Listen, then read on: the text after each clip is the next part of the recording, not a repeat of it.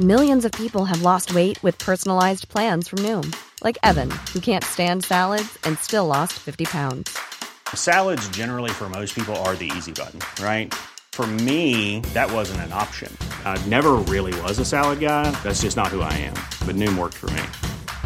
Get your personalized plan today at Noom.com. Real Noom user compensated to provide their story. In four weeks, the typical Noom user can expect to lose one to two pounds per week. Individual results may vary. In my opinion, there is nothing quite like a revenge story in which an employee that is so badly treated by their boss and by their company rises up and builds a rival business that is so much more successful than their old company, destroying it and their ex boss as they grow. And that is exactly what I've got for you today. This is r slash pro revenge. Picture this. This happened 12 years ago, and I'm still reaping my rewards. I worked for the company. They did three phase photography family and children photography. No weddings or events or anything. Straight studio work that was in a portable setting. Sittings were booked for 10 minutes, and we were supposed to shoot 30 to 50 a day. Yes, it's as wretched of a job as it sounds. It was fast, high energy, and at times simply brutal. First, you've got the pre seller. They come in two to three weeks in advance and sell a special 10 by 13 portraits and book the appointments. Second, the photographer, that's me in this instance, comes in for about a week and takes the pictures. And third, the salesperson returns two weeks later with the special, along with the other six poses I took, and tries to sell you $400 worth of pictures. I was very good at what I did.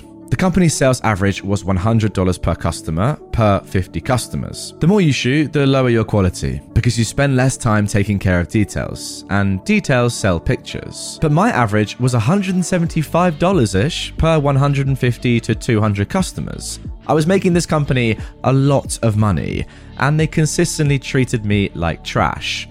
Oh, the stories. Their business model was shoot as many sittings as you can, as fast as you can. To them, shooting 50 with a $100 average was better than shooting 35 with a $150 average, even though the profit margin was exactly the same. I never agreed with that, and my boss and I went round and round about it every week. They withheld raises because I didn't have enough sittings, and took my bonuses because I wasn't meeting their quotas. So, I figured out how to be fast, efficient, and dang good.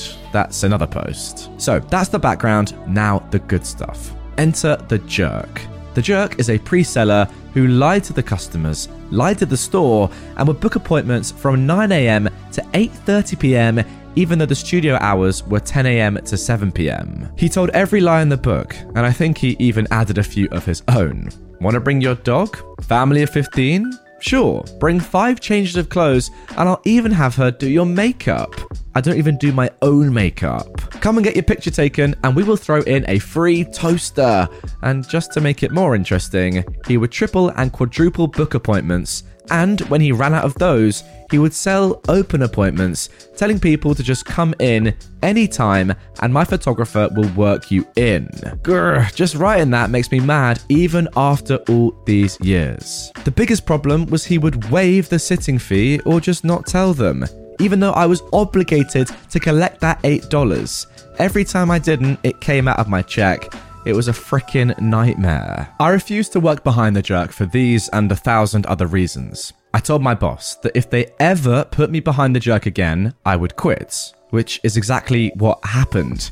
They knew he'd been working at the store I was assigned, and they lied about it. I immediately called my boss and told him this was my last week, and that he needed to make arrangements to get the photography equipment at the end of the shoots.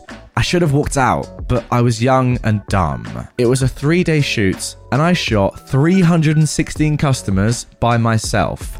That is an insane amount of sittings, and nobody was happy. Every night, the store manager had to tell my customers to leave because the store was closed. People were lined up at 9 am waiting for me.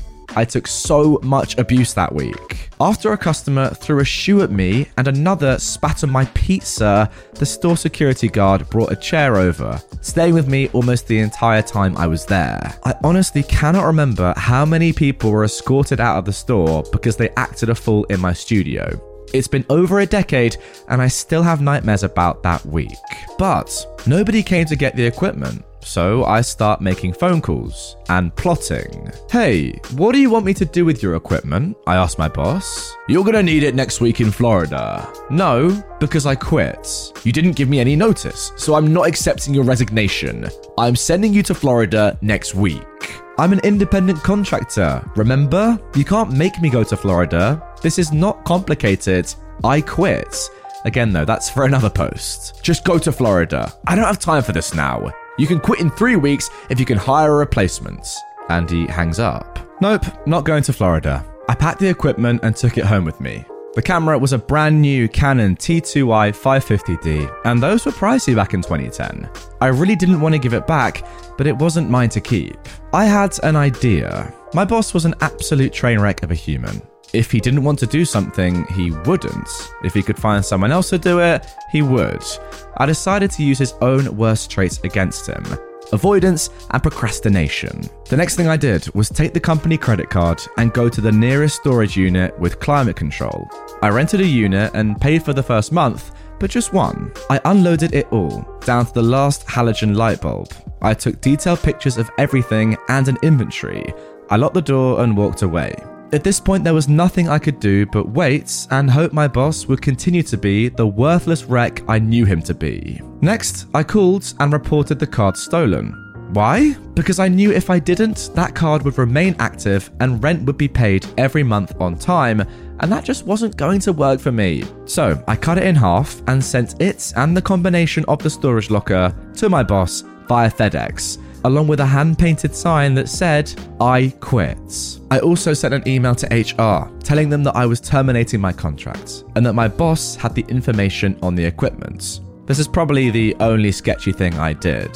The person I emailed was out on medical leave, and I knew it. I could have sent that email to a dozen other people who worked there, but they might have paid attention to it.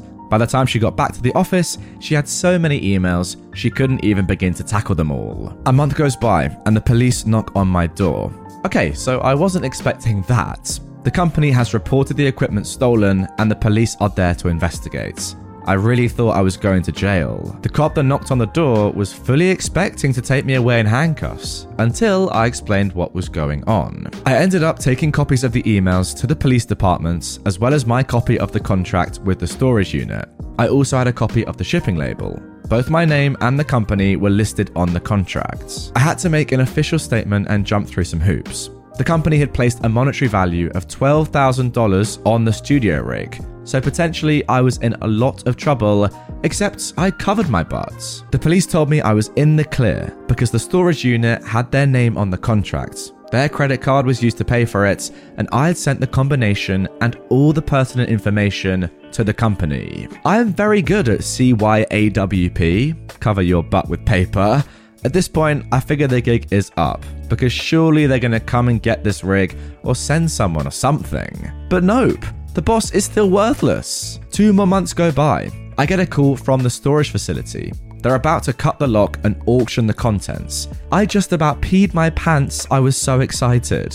I called my boss again, but he dodged my calls and ignored my emails to please call me immediately. I never specifically stated what I wanted to talk to him about, and just like I was hoping he would, he ignored me. Okie dokie, I've done all that I can. And that's when it all started to come together. And then I hit a pretty good snag, but it actually worked out better in the end. In this state, if a storage unit goes up for sale, the owner cannot purchase it at auction. I didn't know that. But where there is a will, there is a way.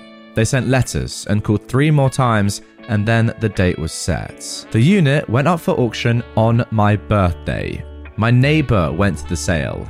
He bought the unit for $125. I almost died. And of course, we were in cahoots on this, but we had to make it look like we weren't. The pistol grip the camera mounts cost more than that, not to mention the lighting, props, and costumes. And of course, the camera. My neighbor then put an ad in the local paper for photography stuff, a thousand dollars firm, but didn't list anything specific, and oops, put the wrong number in the ad. A week later, he wanted it out of his garage, so he sold it to me for $126. He has a bill of sale from the auction, I have a bill of sale from him. It is now mine, and there is nothing the company can do about it. But they tried. I now have a fully functional photography studio, all the contacts I need to start my own business, and the skills to do it. I started calling all the stores I'd worked for the last eight years and offered them a much better deal than what the company was giving them. I did my own pre selling, my own photography, and my own sales. Except I took it a step further. I bought a monitor and computer and let people preview their pictures and order the day of the shoots. They paid in full and I mailed the pictures directly to them.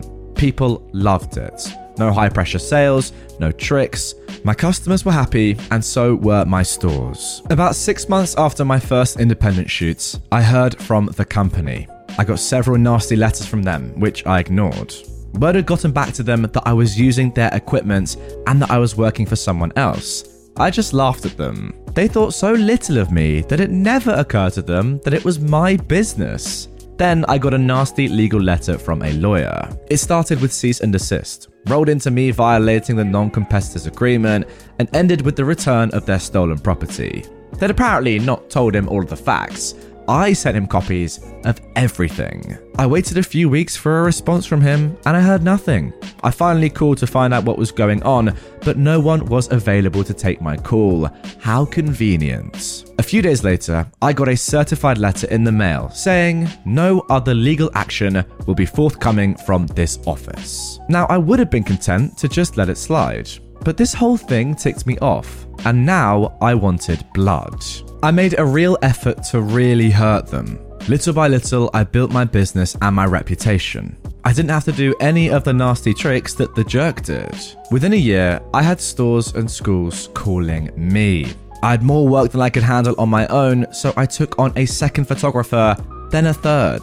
I actually hired four people out from under their noses. At the height of my business, I had eight additional photographers and a full time office assistant. I could have grown much larger, and in hindsight, I am so glad I didn't. Digital photography was a huge boon to the industry, and then it backfired. I found my niche in the market just as it exploded. I ran the company completely out of three states they lost all of their chain contracts to me, including the store where it all blew up. The jerk lost all of his stores and ended up working at a gas station. The boss ended up demoted because his district was dissolved when I sniped the contracts. The jerk actually tried to convince one of my photographers to hire him to do the pre selling for her. By now, my name and my business name had a really good reputation. My ex boss left the company for good and used me as a personal reference. He was a good photographer, just a rotten manager, and I took great joy in telling the people who called me that I was legally not allowed to tell them what I thought of the man. The age of the cell phone camera pretty much destroyed traditional photography, and I closed my doors as a business in late 2017. The company closed for good in 2016, and I would like to think that I had a hand in that. I am still standing, and they are nothing but an empty building. I still have the original rig, but the camera has been replaced several times.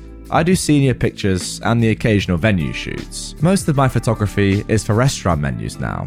People ask me if that's boring, but I've never had a meatball scream, cry, or kick me, which is pretty much a daily occurrence when you work with kids. This may not be as epic as some on here, but I beat them at their own game, and that still feels pretty dang good. I'm Sandra, and I'm just the professional your small business was looking for. But you didn't hire me because you didn't use LinkedIn jobs. LinkedIn has professionals you can't find anywhere else, including those who aren't actively looking for a new job but might be open to the perfect role, like me. In a given month, over 70% of LinkedIn users don't visit other leading job sites. So if you're not looking on LinkedIn, you'll miss out on great candidates like Sandra. Start hiring professionals like a professional. Post your free job on linkedin.com slash achieve today. Not as epic as some other stories on here. Are you joking? I don't want to hear that, OP. That was brilliant. Like, I would love to know what the attorney thought when they got your email back detailing how you've just covered yourself 100% perfectly. There is no case here. There is nothing they can do. You've done it. You've pulled off an absolute masterclass. I love it. The best thing about this, in my opinion, is that this was done so professionally. I mean, I know it's on r slash pro revenge, but nobody was physically hurt. Nobody had their lives completely destroyed. The people that you took revenge on deserve deserved it massively. And yeah, ultimately, this is just some good justice. So fair play. There's something about stories in which an employee is really badly treated by a company who just does everything in the wrong sort of way, you know, immoral, trying to make money out of others. That first guy that was sending you way too many clients just to make money is a disgrace. And then that same employee rising up, realizing they could do so much more than what they're doing, and just destroying that old business, taking all their competition, in this case, even taking their equipment. Legally, I must add. Beautiful. Yeah, just brilliant. I love those sort of stories, and I love this one, and I hope you guys did too.